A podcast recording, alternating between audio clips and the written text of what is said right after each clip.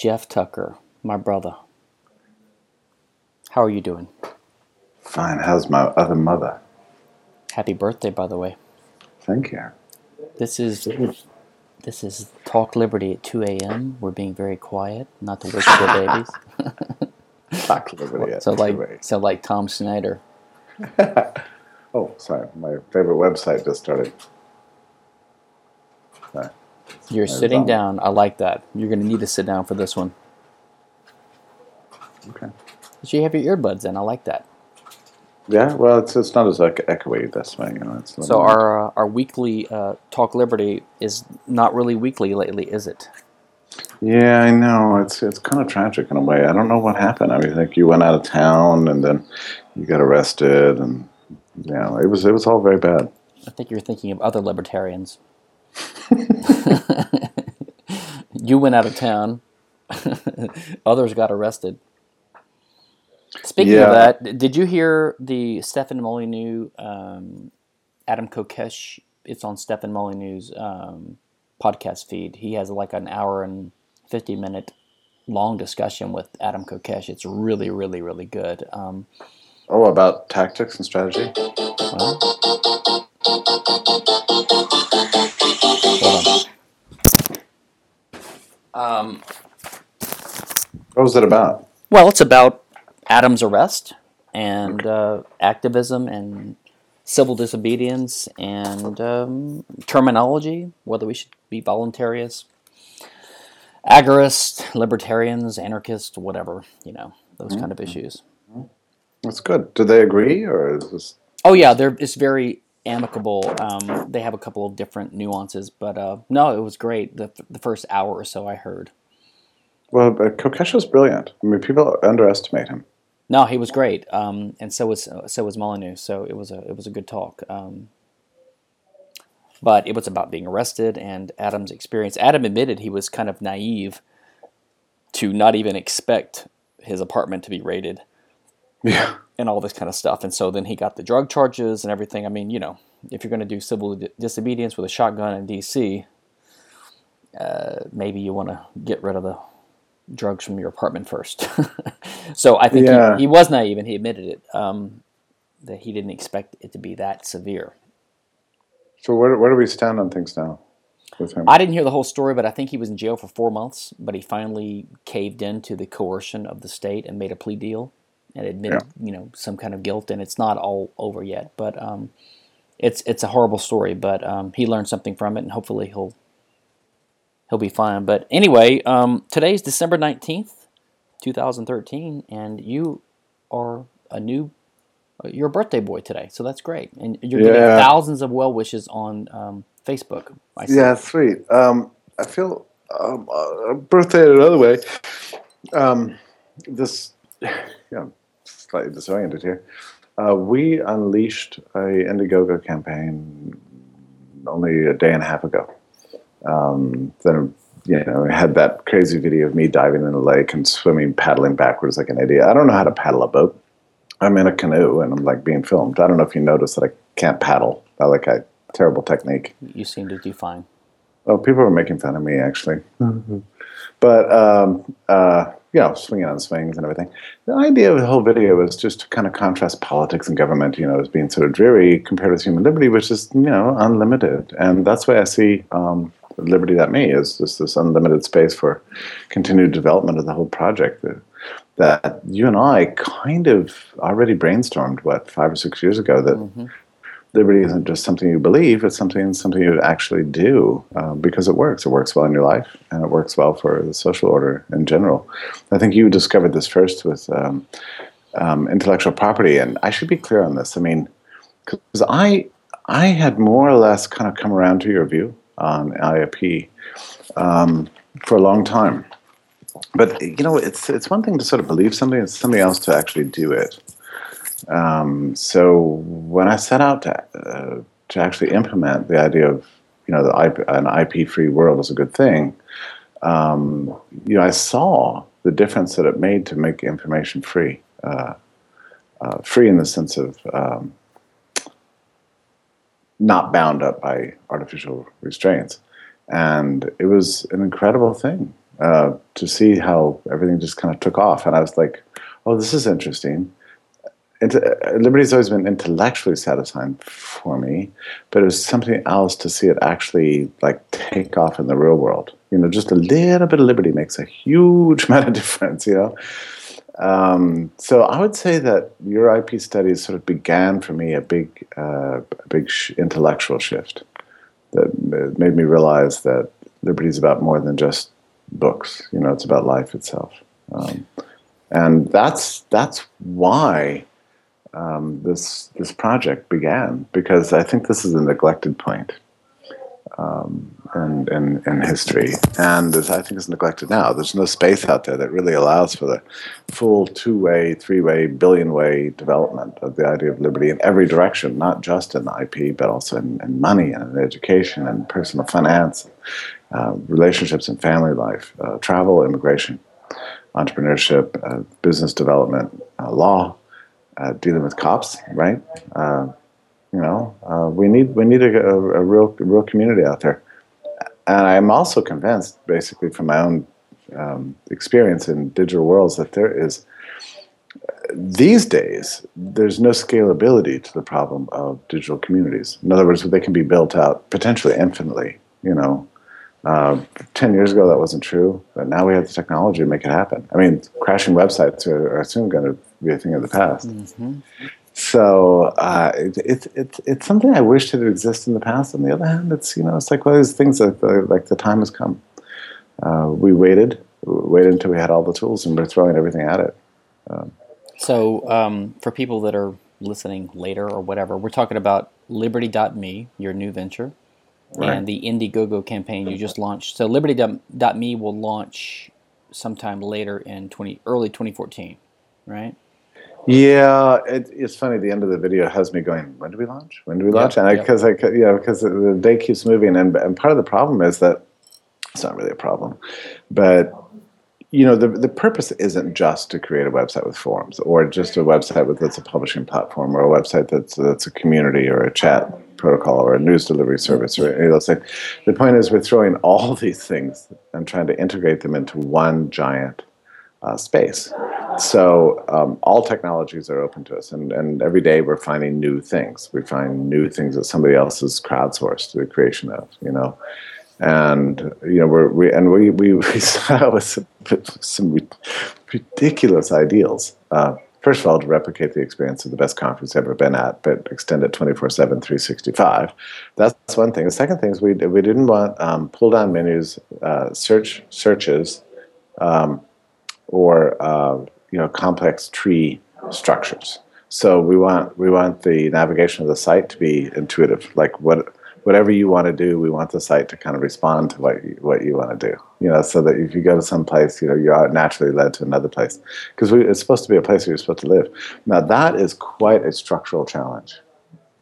You know, to imagine a site this big, this vast, covering the whole of life that requires no search to navigate. No, Imagine. no, it's it's it's it's amazing. Um, it's nutty. Yeah, it's nutty. You know what you just reminded me of? Um, uh, the, you know, you and I have bitcoins, and do you ever find yourself checking the Bitcoin price at like four in the morning or something?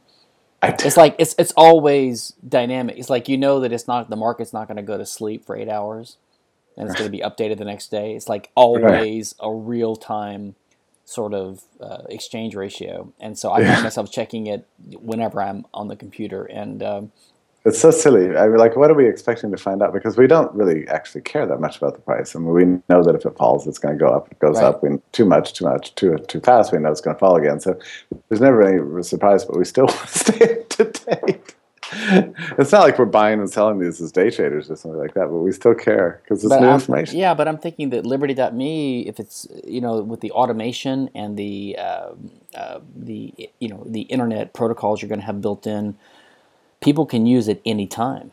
It's yeah, going to be it's going to be always live. Is my point. I mean, 365, right. seven days, you know, 24 hours a day, whatever. It's always going to be there. So it doesn't have to. You don't have to say you know the, the human operators have to be on call in California to 7 p.m. Eastern. Uh, you know. No. Pacific Yeah. time or whatever. Yeah, yeah, yeah. That, that's the idea. I mean, we, we do this to some extent with Facebook anyway. Um, and it's pretty interesting to me how Facebook has, has managed to conduct its business. I mean, the consumer is not really in charge of Facebook. I mean, basically, you're being jerked around a lot. You know, and that's okay. I like I like Facebook. I like what I think, I think it's done. I think it's a miracle technology the way it's, it's brought us to this point. But I don't. I just don't think it's enough. You know, um, there's not enough archiving, archival uh, engagement. Things are too, you know, kind of transient. They they show up and they go away.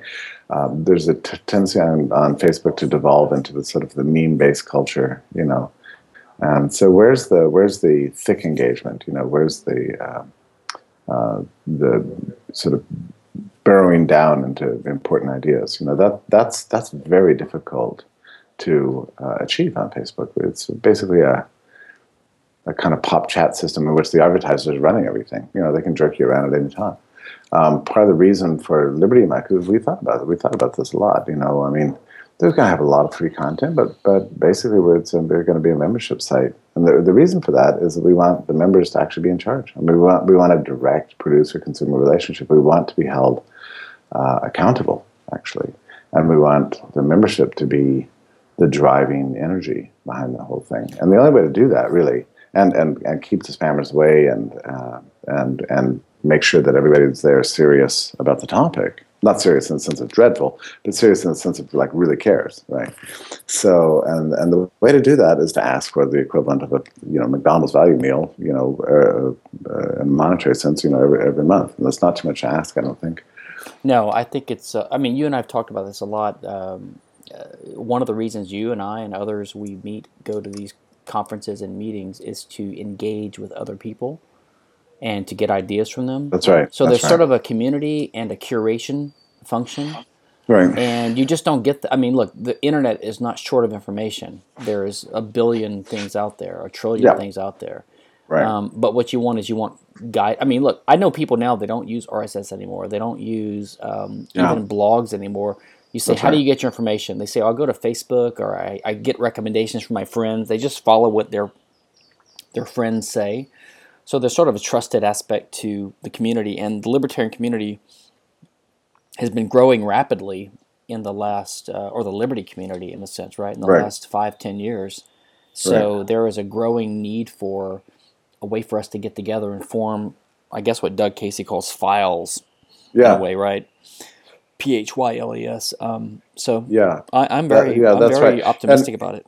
Yeah, and it, I, th- but I, you know, just you make a very interesting point because it's very difficult sometimes to discern web trends. But I know in my own use of the web, I am pretty much stuck on.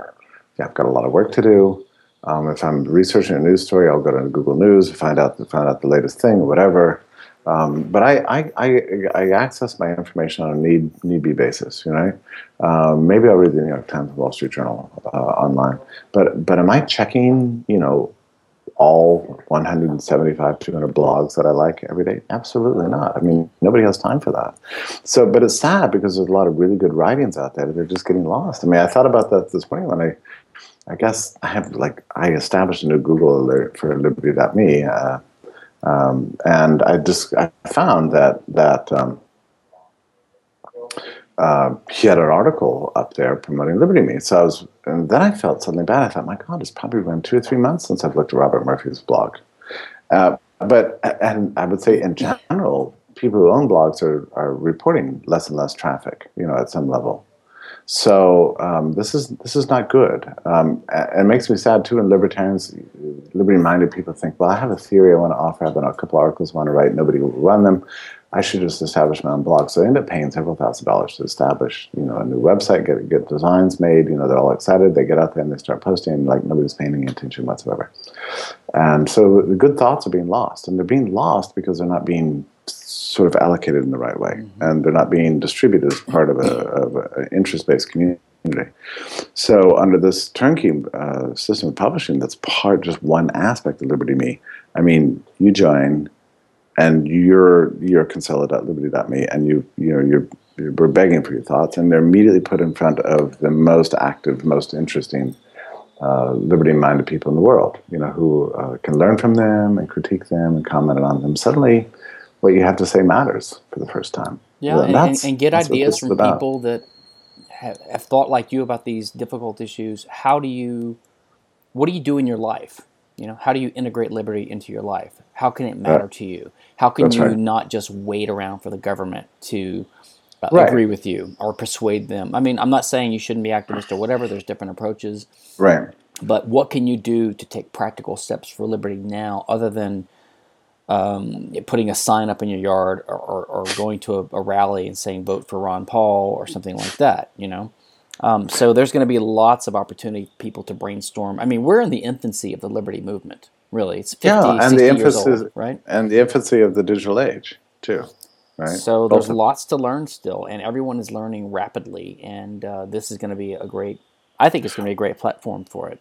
Well, you know, I if you could just back up one quick second on this on this point, because I haven't really, you and I talk about this stuff all the time, but we haven't really talked about it publicly. But um, yeah, I mean, it's funny. I went for a very long time without uh, it ever dawning on me that there's a serious problem with uh, sort of anarchist ideology or libertarian ideology, whatever you want to call it. Um, namely, that its its implementation has defend, depended fundamentally on uh, on bringing about changes in an institution that we don't control uh, yep. namely, namely the state. So we don't want the state to do this. We don't want the state to do that. Maybe we want the state to do a little bit of this, a little bit of that. Most we don't want it to do this and that, and the other thing. Um, the problem is the state doesn't care what we think. Uh, nobody's polling us. Um, we have no mechanisms of, of control uh, whatsoever around us. Uh, we read our books, and the problem is the more we learn, the more we we get uh, desirous of liberty. You know, we start to burn with this passion, but we have no way of actually like implementing that passion in any way. You know, there's like uh, because our whole agenda is contingent upon making changes in an institution uh, that uh, that doesn't care anything about what we think, and this is why I think we've had such a huge attrition rate over the last forty years. Mm. In our ranks, people get interested in the topic. They think, "Yeah, the world should be free." Um, yeah, then they don't want don't know what to do, and and then people turn on their families or they turn on their friends, and they you know try to find enemies, and they're trying to figure out like why why isn't this beautiful vision being achieved?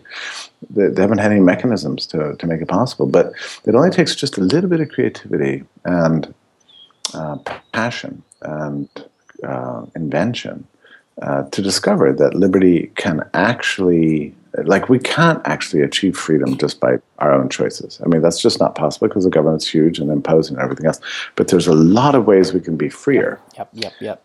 And make the world a better place. And we all kind of work together. We can actually uh, give birth to a new sort of superstructure of liberty, especially now that we can live in this cloud, that um, is a free society that can, you know, provide this model of of human engagement. Well, apart um, from the um, state in the Molyneux uh, Free Domain Radio podcast I was listening to this morning on my yeah. walk, um, where he talks with Adam Kokesh, Molyneux had a really good point I'd never thought about in this particular way.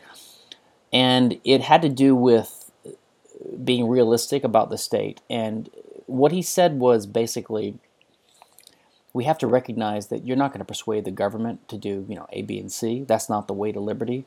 Right. Um, now, he didn't point this part out, but a lot of libertarians, if you mention this, they will think you're being cynical or pessimistic, and they oh, think, really? well, then you're saying, well, we, we should give up hope. But Molyneux's point was, suppose you thought that um, saying a chant every day would be a way to avoid getting lung cancer from smoking cigarettes. Well, then you would actually probably keep smoking cigarettes, right? Because you thought you had the solution. And if you think politics or activism in that sense is the way to tame the state, then the state actually might keep growing because you're going to keep supporting it in a certain sense, right? Or you're you're not fighting the real problem.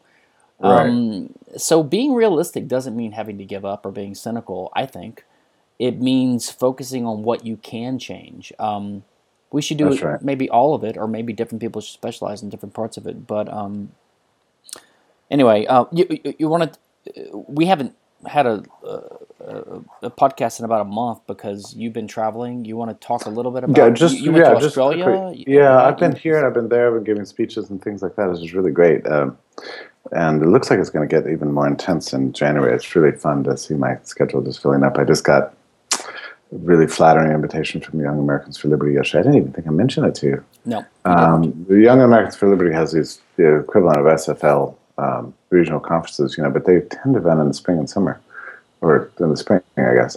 So I got invited to twelve events, you know, for the Young Americans for Liberty, which is more of a politically oriented um, group, but. Mm-hmm.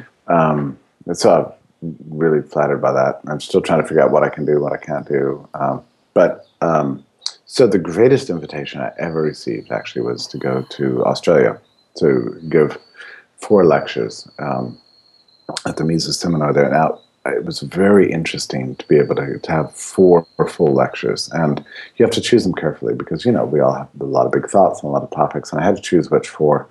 So my first my first lecture was probably my least successful, I would say, but but it was the one that I worked the hardest on. it was on the theory of the state. I wanted to um, take apart what state is and how it works a little bit, and eliminate some of this what I consider libertarian naive, naivete about the government, and you know went through some of uh, you know Nock and Hoppe and Rothbard and and um, you know the whole hi- history of the 20th century views towards the state. And uh, the second lecture, I covered um, uh, liberty as a, a, kind of a do-it-yourself project, you know, and and the things that we were just talking about, you know, um, the ways in which innovation is actually breaking down the structures of control. In the third lecture, I got to Stefan for the very first time um, give a formal lecture on the theory of non-scarce goods within the Austrian tradition. And so that was really great for me. Uh, I've wanted to give that lecture for like four years, right? Ever since you and I first knocked out that article. So I just stole your ideas and attributed them to me, and it was really very satisfying. stole. I like that. There was uh, something some of my friends and I were talking about this morning about um, um, some NSA or CIA guy saying that uh, what's his name? Um, you know the the, the NSA. Uh, the, the NSA hacker that he stole uh, Snowden, you know, they stole everything from them. I'm like, well, you still have it. he didn't really he copy. What you mean is he copied it. He shouldn't have done that. That's really good. Why don't we continue to use that? I mean, even I use that word still. It's it's pretty interesting how we. It doesn't make actually any sense. It's just the wrong word. If you actually. mean it as a compliment, I think it's okay. You know. yeah. yeah. Um, oh, and then I just to say my final lecture was on. So I did series non-sketch because mm-hmm. my final lecture was a future of liberty. Get the typical last lecture, right? But but I really went in great detail about um, my personal relationship with Murray Rothbard. I've never spoken on that subject ever. I decided to speak on it like ten minutes before the lecture began, and um, I did really well on it. I was, but I was about thirty-five minutes into it, and suddenly I choked up, and I had to actually stop, and had to gather myself together and, and, and move on. And this was uh, Brisbane, you said, right? Brisbane, and, yeah, and it Brisbane. was a nice crowd, and the Australians are great, and uh, and it's amazing. They're all amazing people, and you know, it's funny. I, I the liberty movement in, in Australia is not huge, and I, I have a theory as to why. Um, it's because every Australian is just like so incredibly happy with life. uh, they're just not disgruntled quite enough. So, uh, and I can see why living in Australia. I mean, it's just like cool things everywhere. Everything's beautiful. All the people are sweet it's a, a, lovely culture. I mean, it's it's like you get the best part of sort of English um, manners and and sweetness and fun without the stuffy aristocratic uh, heritage and sort of crufty uh, hierarchical snobbery that you get in that sort of English culture. So it, it sounded great um, from what you said. Um, and you and I, just to change subject, you and I were talking this morning about something totally different about uh, your love of the Keurig coffee maker. Do you want to yeah, well, you know, I, I just noticed at the store that uh, that uh, the price of the Keurig cup has now fallen fallen below one dollar. Did you notice that? No, I look at it only in Bitcoin prices. I. you were so edgy. You're just out there with the bleeding edge. Yeah, that is just so fantastic. So you have to be very rich to do what you do. But um, the but yeah, so the patents expired, and it was funny because I you know you how, how do markets work? You know, I, I was watching this patent because I was annoyed by the patent because the damn things are so expensive. Um, then the patent expired. I kind of expected like you know the price to just plummet, right? Like mm-hmm. like a, like a like a pro IP person would say like, oh, you have to have patents to sustain profitability or else you know everything falls apart. Well, the patent expired and prices didn't change much. I mean, that was like a year ago. And but gradually over the last 12 months, now we're seeing push, push, push. And for the first time this week at the store, I saw that they've fallen. I mean, like my local grocery store is now offering Keurig cup uh, for um, less than even Amazon's biggest discount. I mean, it's it's just fantastic. The market is trying to produce bounty and plentifulness, right, and overcome scarcity at the same time that people are coming up with artificial ways to try to stop it. I mean, I'm sure that Keurig and these other companies are going to come up with improvements and new patents and use trademark now. Um, they will do whatever they can. Of course. Why do they do that? I mean, it's it's very interesting to me because um, I don't care how strict your enforcement of your intellectual property rights are, it's not going to cause you to make money. You know, it can kind of keep the the competition at bay a little bit, but it's not going to cause you to profit. I, I you know, people don't want to buy your stuff; they're not going to buy your stuff. If they do want to buy your stuff, they're going to buy your stuff. You know, this guy uh, on uh, Facebook who I've been gradually. Uh, following. His name is AB Dada. You know what I'm talking yeah. about? Yeah. Uh huh. He had an interesting post, and it was something I've kind of noticed before. But he basically says, no, no. The whole reason that companies, these large companies, cross license with each other. Um, I mean, the simple explanation, the one I've given, is like you know, Apple and Samsung and these smartphone companies or Keurig or whatever. They sue each other for patent infringement. They accumulate lots of patents. They sue each other, and the theory is that they don't really care what the outcome is. They will come up with a cross license at the end, and if one company pays the other a little bit more, they can pass the cost on to the consumers, and they're protected from competition because little guys right. can't compete. It creates walled barriers and cartels and oligopolies, basically. But his idea is that it's primarily driven by taxes. That uh, sorry, that's my poodles. Um, that the um, um that Apple and these guys they want to get a a license done so they can they can locate it in some European jurisdiction that has right. low tax rates, you know, Monaco, Liechtenstein, one of these tax havens or whatever. And um, so it's all for tax avoidance. Let's not call it evasion, tax avoidance sure. reasons. And I sure. think there is there is something to that. Yeah, I think that's probably right. Let me, let me shut these dogs up.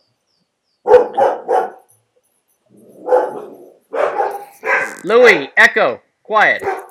By the way, it's Louis von Mises, my poodle, barking at, at yard workers. Okay, sorry about that. Um, so you, you, were you and I were talking this morning um, when I was walking. I don't know what you were doing, but um, sometimes we're, we're meeting each other going to the gym remotely. But um, you had an intriguing idea about about copying, right, and about uh, about a flaw in the kind of pro IP position about the fact that copying doesn't spread instantaneously across the yeah. that's kind so of an this, interesting idea yeah you know and this whole thing the whole thing came about in my mind because um, you're crazy Hold still, uh... so um, the whole, oh there we go. So the whole thing came about in my mind because uh, I, I developed an obsession with irons recently. Um, like i can't seem to find the right iron uh, so I keep buying irons, whatever. I you share this obsession, Stephan? What do you mean irons? You would have to ask that. It's a thing that it heats up. oh, up. you mean the it's got a flat for clothes? I'm little, thinking like yeah. iron pills, uh, golf mm-hmm. irons. I don't know what you no, mean. No, it's, okay, it's, no, it, it's a it, thing, it, and it's, it's flat. You plug it in, and it causes your, your for example, if right, your right, shirt's right. wrinkly like yours is, then you just run the run the uh, iron over it, and it flattens it right out. You know, but. Uh, uh, but I, know, I just had to get this right iron, and I, so I keep buying irons. Actually, I've got like a collection now, and um, um, but but uh, but I found one actually. I'm really happy with the most recent one I, I bought, bought, and it's but, but okay. I went to fill up. You know how difficult it is to fill up an iron. I don't know if you've ever Yeah, yeah, yeah. There's a little hole, and you got to yeah. pour, get a special Yeah, yeah. funnel or something. to- right, and then you or- and try to stick it under the sink. and- Distilled water. You're supposed to use distilled water or whatever. Yeah, yeah. Yeah. But then you try to stick it, oh, which was ridiculous. I mean, to my mind, I mean, we can argue about that. But anyway, you try to put it under the sink, and it's like it doesn't fit right or something. So you have to get like some special pour or something like that. Well, why should it be such such a problem? So there's a recent iron that I that I got.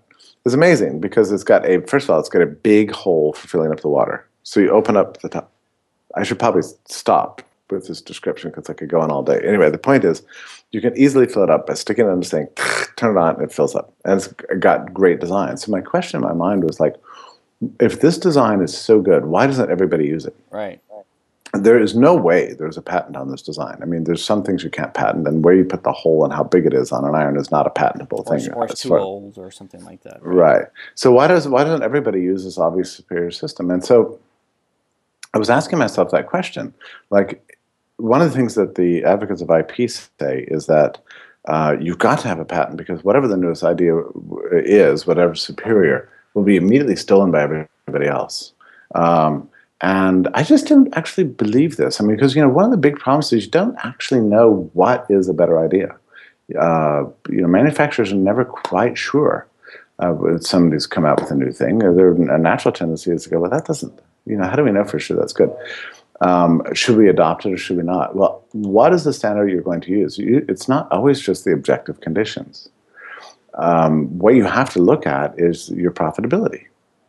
And and people aren't always so for example the other iron companies that, that make these irons um, seem to be doing rather well they're looking at their bottom line it's not like there's any strong incentive to change and adopt the newest thing right, right? because they're still selling the irons the other thing is that um, companies aren't always sure what causes consumers to buy their product or somebody else and you can't actually be sure maybe it's the color maybe it's the brand maybe it is the the hole that you know that you're using to fill up the water, but maybe not. You know, maybe it's the lightweightness, maybe it's the price, maybe it's something else.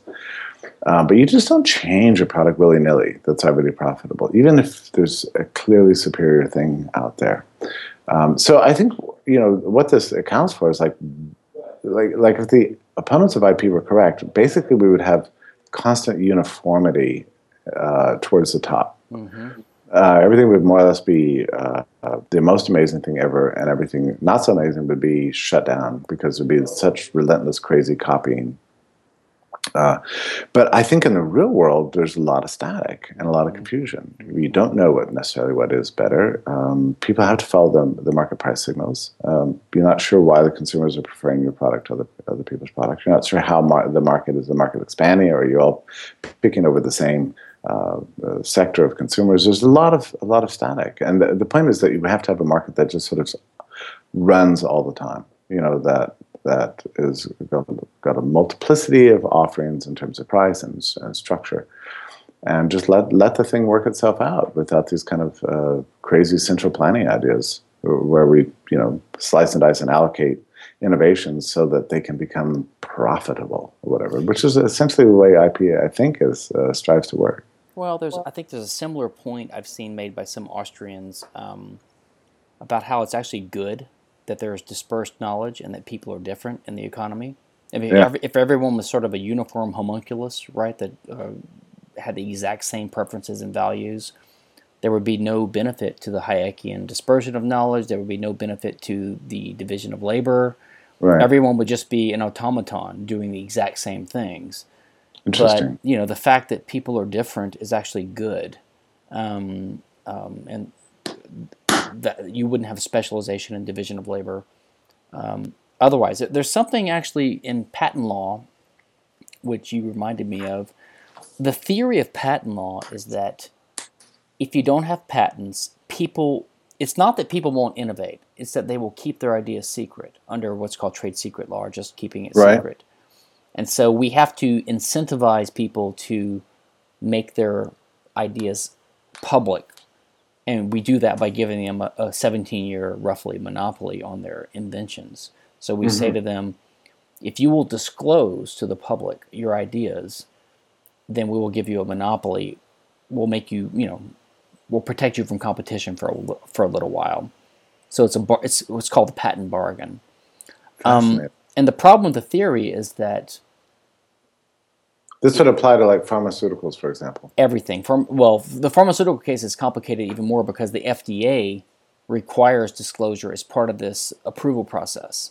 Mm-hmm. So you basically make people disclose things that they otherwise could keep secret, mm-hmm. and then they're penalized by having to, you know, expose Lose that their first mover advantage. Exactly, mm-hmm. and so the government says, well, then we're going to give you a, a, patent monopoly on it, and plus the FDA monopoly as well. As, as compensation for having given away your ideas for free. Yeah, and this is a major argument for patents, right? That I, well, I don't know that you encounter them so much anymore, but in the old days, I think I think you were showing me something from earlier part of the 20th century where people were saying like the major advantage of patents is not the industrial monopolies it creates, but the fact that it forces the dispersal of information.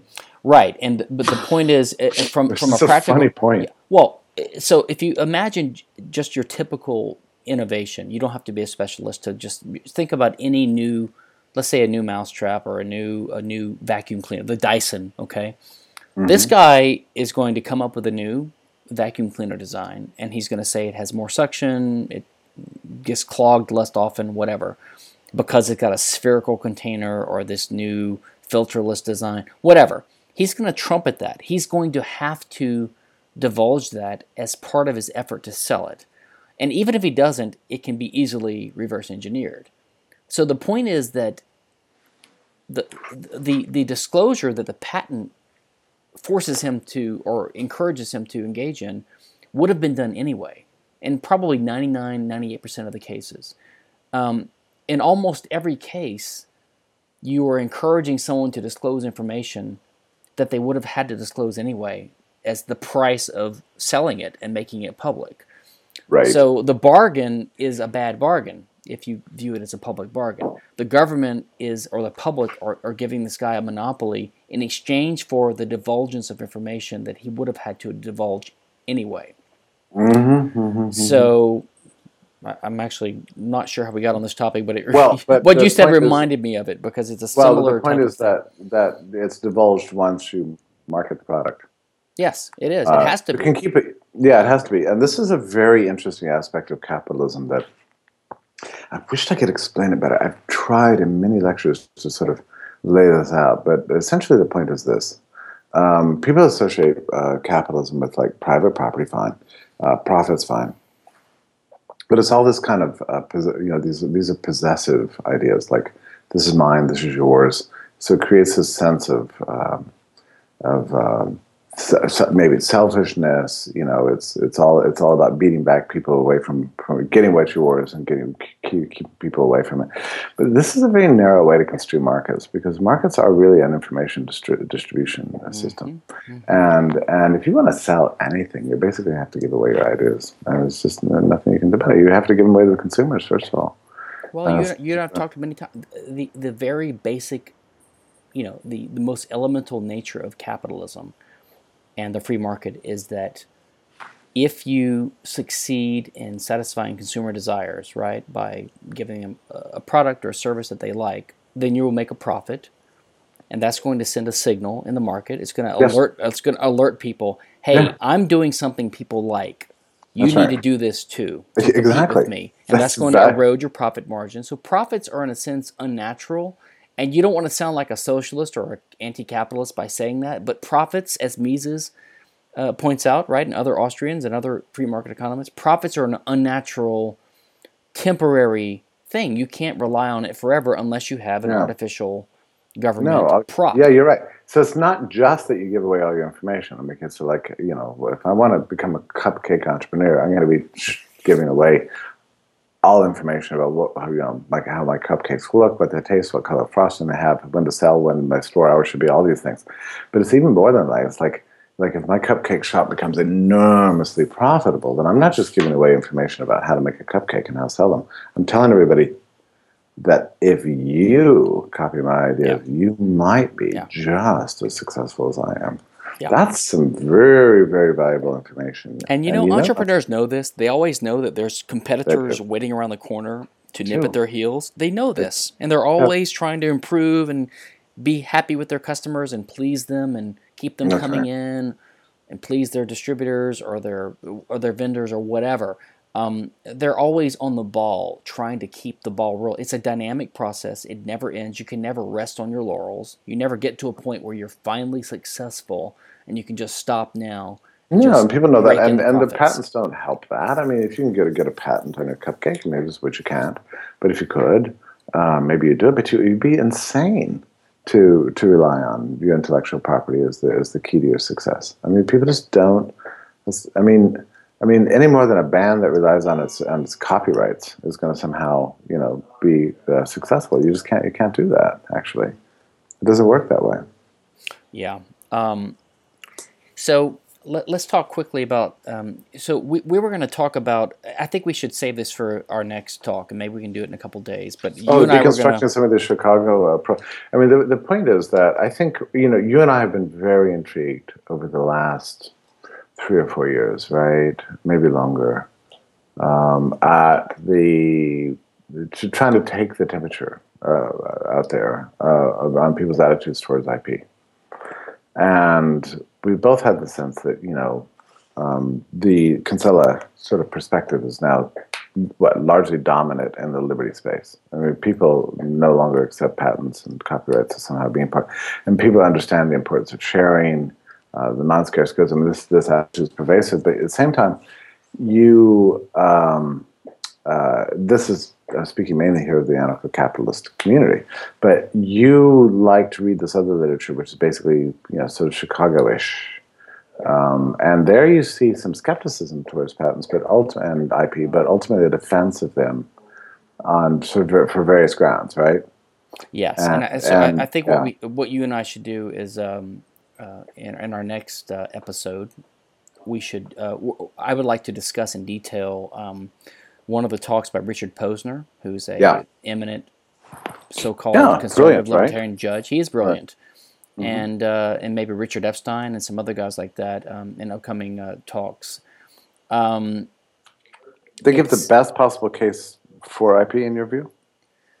Well, I think they do, and that's almost damned by faint praise because their case is not very good, and they actually don't seem to do a good job of even restating the current patent and copyright law and right. the official arguments for it. So I think we can go into detail about that. But um, I'd like to.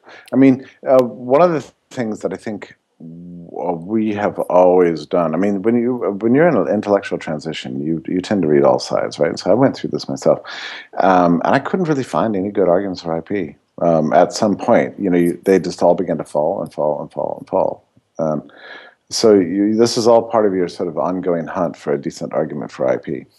I mean, you can see a good argument, not a good argument, but you could understand the arguments for the drug war or even taxes or the state, right? You can understand the public failure arguments, right, or the public goods arguments. Mm-hmm. Uh, mm-hmm. At least restate them in a way that's more or less compelling. Yeah, but the IP arguments are primarily utilitarian, and so people will just assert without IP there will be no innovation.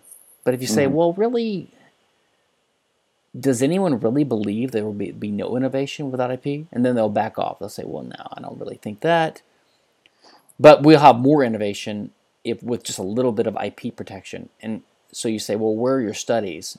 And then they back off of that because all the studies are the other way. So there really are no good arguments that I have ever seen for IP except for inertia or conservatism. Like, well, this is the way we've done it for 200 years or whatever. So, um, and you and I see, uh, we were talking this morning about the uh, this tra- this Trans-Pacific Partnership Treaty, which the Obama administration is trying to foist on the rest of the world um, and regulations on internet freedom by, like, say, Italy in the name of copyright. Right. Uh, it's becoming an increasing attempt to foist a police state on us in the name of these fake rights. Um, right. So I think we, so we need to work hard to expose them. This is this is just very powerful large corporations leaning on the state to basically uh, do their work for them, right? I mean that's that's all it's about. I think so. Um, I think so. So, um, by the way, aren't some of these arguments con- uh, con- contradictory? I mean, uh, on one hand, you can't you can't say that. Well, uh, we sh- is okay. So in absence of IP, there was no incentive to innovate, but with IP, you get a little more incentive to innovate, and we want as much innovation as possible. But on the other hand, they say, well, without IP, um, then nobody would ever profit from their innovations because everybody would be out there innovating so fast and furiously.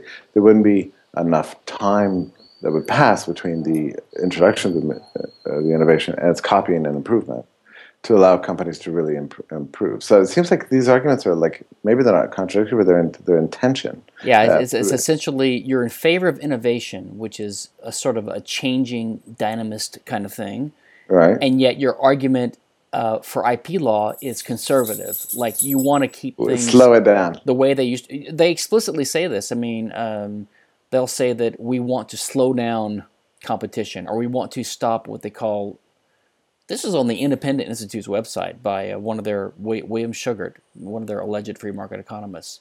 He says we want we don't want unbridled competition. I mean, what does that mean? You want to bridle competition? You want to slow it down. Well, competition is already bridled by, by, by consumers. I mean, that they're the they're the people who determine what succeeds and what doesn't succeed in a market. Well, Jeff, that's a free market attitude you're expressing there.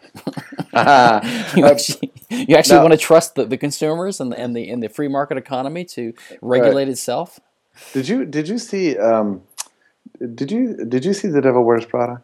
Yes, loved it. Great okay. show. You're right. So yeah, so this is it's an important IP uh, angle to this whole thing because like what creates this fashion culture, you know, uh, and the runway culture, you know, and that and that sense of you remember the sense of secretiveness and this constant, you know, uh, wanting to stay on the cutting edge and you know like high stakes. Like once the design is revealed, you know, it's all over uh, which is true, right? So in the fashion world, just by review, there is no IP except trademark, which is basically irrelevant. That's like you can't produce a fake Nike, or really, or you can, but you know you're not supposed to. But there's but, but copyright and patents don't pertain, so all designs are just out in the open for, for everybody to copy freely, and and they do, then they are.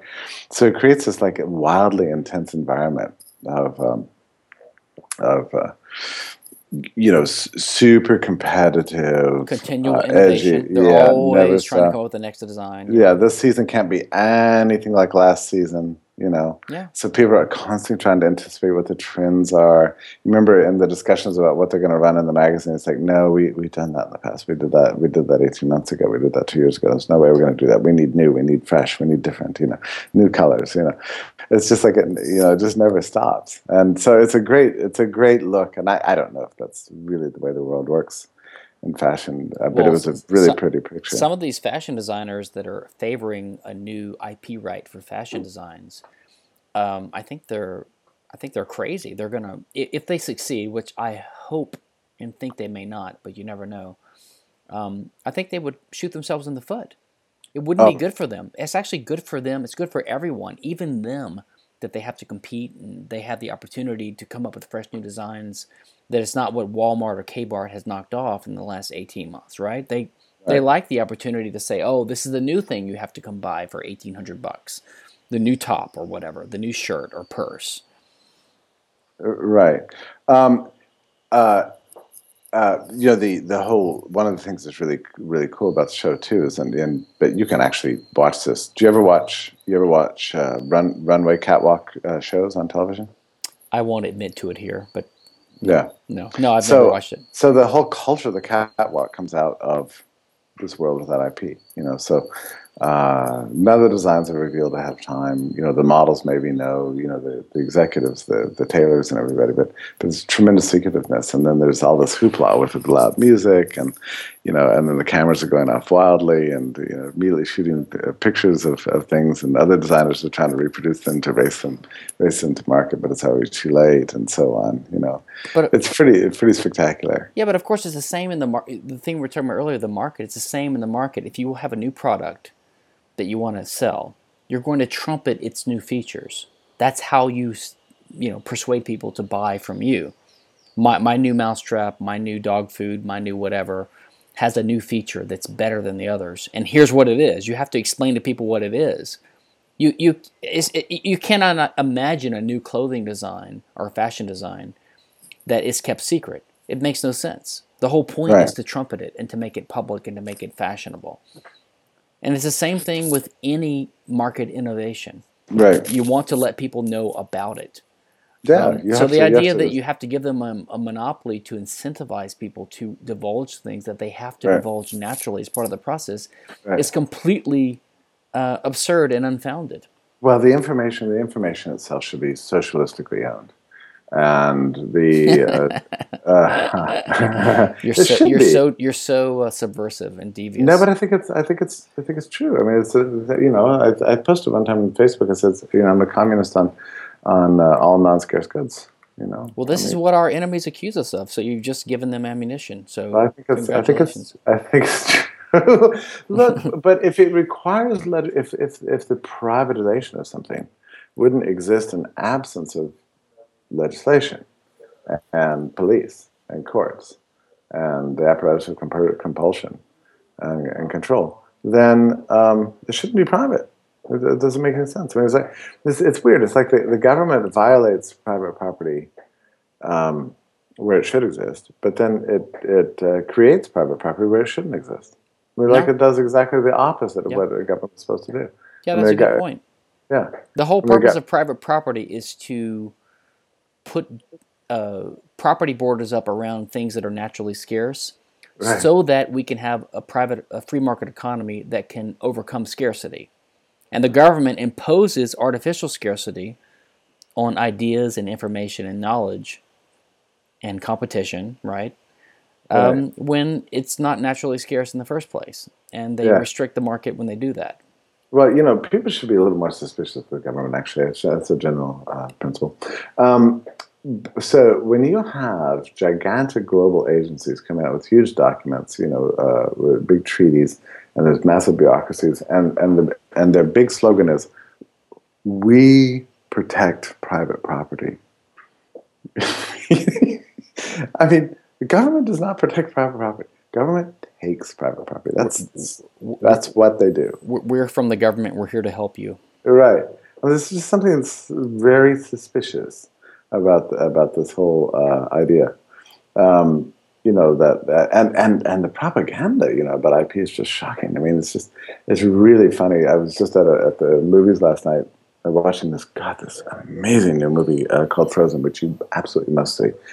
But um, so it said, and and so they're trying to get better about their funny ads. You know, at the beginning, it's trying to get you to not steal their movies. You know. So this one said, um, "This is rude." and Had a guy like talking on his cell phone, you know, and and said, uh, "This is obnoxious." Had a guy like texting on a cell phone, creating this big light in the theater, and it was annoying everybody.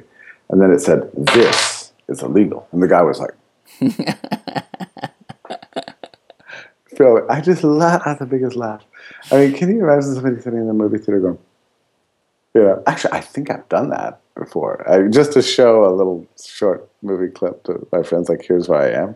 Like, what what is wrong with that? Okay, it might be annoying to people, but it's not stealing anything to hold up your little box. And imagine you- you're actually paying a pretty premium, hefty, you know, per ticket price to go have someone give you information, and then they subject you to this hectoring, nanny state nonsense. It's ridiculous. Yeah, it, it is. It's just offensive. It's like they, they can't make the ads without just they just rub us all the wrong way. It's like that's it. And what's funny is, so they're about to show, and this movie's very fresh. It just came out, um, and they're saying, "Don't do this." You know. Well, look. I mean, my first thought was, uh, I bet I could stream this movie from my computer at 18 different sites, Right. Like right now. Yeah. They can't stop it. No, they can't. They can't. That's why they're freaking out. I mean, they th- that's what they think they're. I don't even know why they believe this. They're pretty sophisticated people, right? They they they they, they accumulate hundreds of millions of dollars of funding for these movies. They make a billion You know- dollars if they're successful, and yet the- they actually don't understand what their profit comes from. But you know what? I think that's a very good point. and here's my theory. These trade organizations don't actually make movies. Yeah, They are just the top of the pyramid. They're representative of sort of trade organizations. They don't look at the, the profit signals. They're privileged little little groups, Uh, they're, they're out there doing their thing, but but actually, the movie theater owners understand that they want to get people in the movies. They got to make great popcorn. They have a really cool environment. The seats have to be fabulous. Uh, they've got to have really great sound systems. Um, you know, they've got to create an entertaining environment with like you know air hockey or whatever. You know, I mean, they're trying to get people there. Look at how much innovation's gone on in the world movies. I mean, it's pretty funny to me. Back in the 1950s, I guess, when we first saw 3D movies, but now there, you know, like a lot of movies come out both in 2D and 3D. Right. And what is the purpose of this? Well, the purpose of it is to get people to the theater. Mm-hmm. You know, that's the idea. Now, it's true. You can buy nowadays. You you can get 3D. Have you seen these things? Uh, 3D uh, large screen televisions that, are, that that have 3D with glasses and everything. Yep, yep, yep. It's it's it's uh it's a little geeky. You, you can be geeky if you're in your if you're at a movie theater, you're sitting in a dark theater, but at your house, you feel No, a little no. bit weird, you know, to sit there I- with, uh, I- with glasses on. Yeah, maybe that. Maybe I'll, I'll actually I should go check and see what the season's offerings. I remember last year I saw them for the first time. These 3D home theaters. I thought, well, there you go. They're trying to bust up the theater monopoly of you know the one one one of the few reasons people even go to the theater is anyone to watch these 3D. I don't know. They Why do also, we- they also offer different different aspect ratios, like you know the IMAX, and then you Ah, have the like the Lord of the uh, the Hobbit and the Hobbit Two, I believe, have been released in 48 FPS frames per second. Oh really? And so you can see it 48 FPS, you can see it IMAX version, you can see it 3D, non 3D. There's like, you know, seven or eight or 10 But- different permu- permutations. But you remember back in the ni- in the 1940s, um, we saw for the first time, you know, when, when the movie industry was becoming ever more developed, there were a lot of theaters that were built, um, sort of luxury theaters. They were built by the um, companies that were making the movies themselves. Yeah. And they were owned by them, and like they would have stars, you know, Mm-hmm. fake stars, uh, ceilings. They would have really luxury seating, like an old-fashioned opera house, whatever, like that they were really going all out to integrate the product offering and the delivery system. And so what happened? The Supreme Court came along and said, this is violation of antitrust. You cannot both own a movie theater and make a movie. Yeah, this That's the a, Supreme Court. This is like a 1946, 1947, 1948 decision. it's, it's a you know? perfect example of how. So people say, how would you make profit in an IP free world? And we say, well, here's one or two or three or four ways you could do it. But some of them involve creative endeavors, maybe, you know, companies cooperating with each other, maybe a kind of quasi cartel thing. Right. So the government basically outlaws that with antitrust law, right? Uh, the Sherman Antitrust Act, the uh, the Clayton Antitrust Act, the, the, these types of laws. And then they say, or well, just or just arbitrary decisions like, oh no, that's no good. yeah, it's, it's a violation of the antitrust or whatever, and so or or, or freedom competition or it's, it's unfair trade they'll call it. Yeah. Um, so any of the natural mechanisms people would come up with to prosper in the free market, Right. absent IP, the government outlaws, and then the government says, well, you know, you guys can't make a profit, so we have to give you a monopoly now. so it's it's ridiculous. So we have to give you a copyright. How can how can you expect a, a movie chain to make a profit if we don't give them a copyright and put people in jail for uploading a copy of Wolverine? Yeah, that's right. that You- no you- one wants to see because it was taken from a, a cell phone in the movie theater. You know, Amazing. So yeah, so you know, so you get these nice uh, market-based cooperative arrangements. I'm sorry, I was about to repeat exactly what you just said, so I will stop right there. I mean, I think if you, you draw attention to an amazing irony, smashing smashing uh, non-monopolies as monopolies, and then creating monopolies that don't need to be there. You well, know, the FDA the FDA is the opposite, right? The the, the government um, basically cripples pharmaceutical companies by taxes and regulations, the minimum wage and pro union laws, um, and the FDA process itself. And then these companies come screaming, "How can we make a profit when you're hampering us?" And they say, "Well, we'll give you a patent." right. So then, then the argument for patents is that well, how can you expect these companies to survive without patents? Um, we're taxing them so much, and we're we're regulating them with the FDA. You can't expect them to survive without a patent. So Oh, we have by the way- a patent too. I somebody confronted me in Australia about this. and I just generated like the, probably was the most obvious argument you've ever heard, uh, but for some reason I didn't think of it until that minute. But they said, look, the costs of developing these drugs are so are so high that you can't possibly recoup all those costs unless they have a patent that extends over a certain period of years, mm-hmm. whatever. Mm-hmm. And I, I, I, said, and maybe maybe this is covered somewhere, but I, I, said, you know, one of the reasons the cost of developing drugs is so high is precisely the regulatory approval process. Yeah, yeah, exactly. I mean, I don't know what percentage of the cost, but you know, it's not just that you um, you can't just develop a drug and sell it. I mean, you develop the drug and then you have to you know, release it and start the patent process, which lasts what? The testing period is what, 5, 10, 15 yeah. years? Mm, I mean, that's yeah. a long time to have to sustain a business or a product without a bouncing bounce back revenue flow. And in I mean, the meantime, you have re- you reveal to everyone your secrets. And, and not yeah. only, and by the way, there's an intersection of patent and, and, the FDA process because the patent term is normally 20 years from the date that you file your patent application, and it takes two right. or three years to get it issued. So it's about 18, 17, 16 years. The FDA process, there's a special exception in the patent statute that says if you are delayed by a regulatory delay, like the FDA, like let's say the FDA delays you by by four years. Mm. Then you can extend that patent term by another four years. Oh, I didn't know that. So they cooperate together uh, in a bizarre, uh, arcane, um, and I think evil, um, evil way. But no, you're exactly right. And not only, if by the way, if anyone's interested in this, they should look at Chapter Nine of Boldrin and Levine's Levine, uh, yeah, Against yeah. Intellectual Monopoly. They explode this entire empirical myth for pharmaceuticals. Yeah. Um, it's Based just it's just too. simply not true right. that most of the drugs we know about um, um, wouldn't be developed without this patent monopoly. Right. It's just empirically not true. In fact, nine out of like ten of the most famous drugs you can even imagine uh, in the last say hundred years um, were not even protected by patents.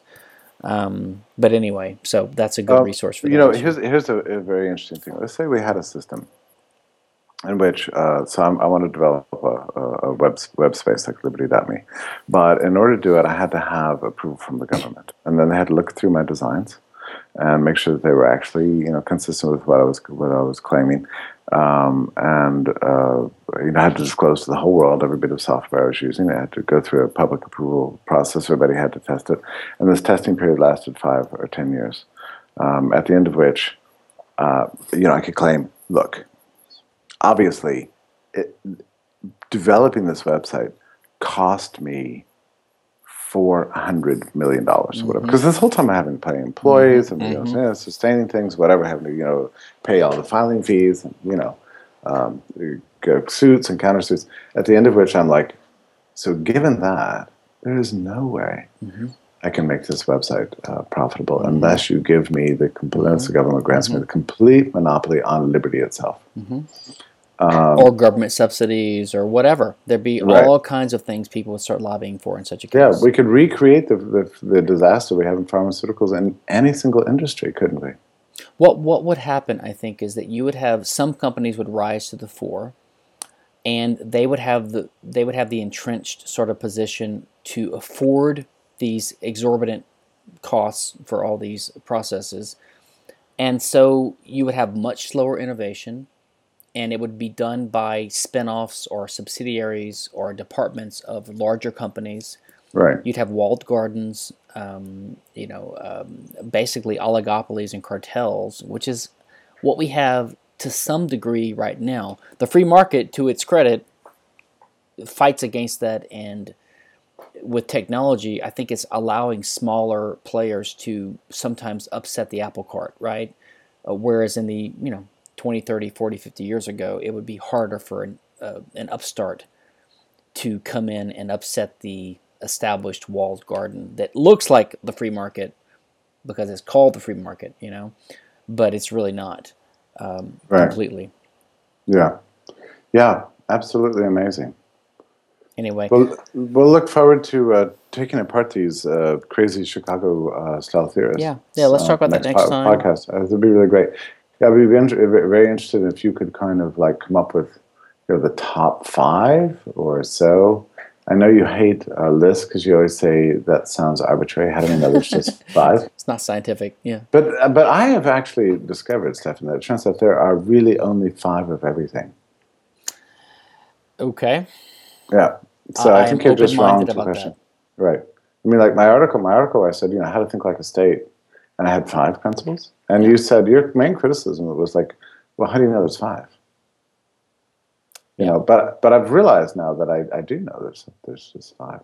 Actually. I will go with the empirical side, the the human the human side of Jeff. Um, anyway, it's it's been fun. So let let's talk next time. In a few days, we'll we'll talk about. Uh, some other stuff in more detail. But have a good okay. birthday in the meantime. Oh, thank you so much, and thanks for um, for letting me go on about about this new project. I mean, um, I'm pretty amazed. Um, maybe we should just give a quick shout out to the Foundation for Economic Education because I mean they they they moved on this Liberty Me idea really quickly. You know, they want they want their students to have a, a space to continue their learning, continue their doing and they see that we're, we're creating that. And so they were all over it and, and put in a good solid 10, 10K right on the very first hour that campaign went live. Yeah, so well, let's quickly say so today is the 19th, and you started your campaign yesterday or well, the day before? Yeah, late in the day, late the day before. Uh, and you've already you're already over one third of your goal, and uh, yeah, it's, it's, a, I think it's last I checked it was like 46, 47, something yeah, like that. I'm sure so by the time a, people hear this, it'll be much higher. Um, so yeah. it's it's if you go to liberty.me, it will take you right away. It'll just redirect, yeah, just redirect page. straight to the Indiegogo, and, and up with the market for making things like crowdfunding, you know, possible. I mean, this is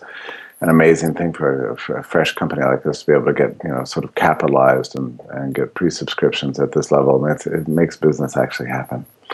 So good for Indiegogo, Kickstarter. I mean, these are the kind of innovations I'm I'm I'm all about. Yeah, and so kudos to uh, FEE and uh, yeah. your, and your other donors. Uh, it's going great. So um, yeah, and thank you for all your support, Stephan. It's always a pleasure to visit with you. You too. Okay, we'll, we'll talk next week. bye bye. Bye bye.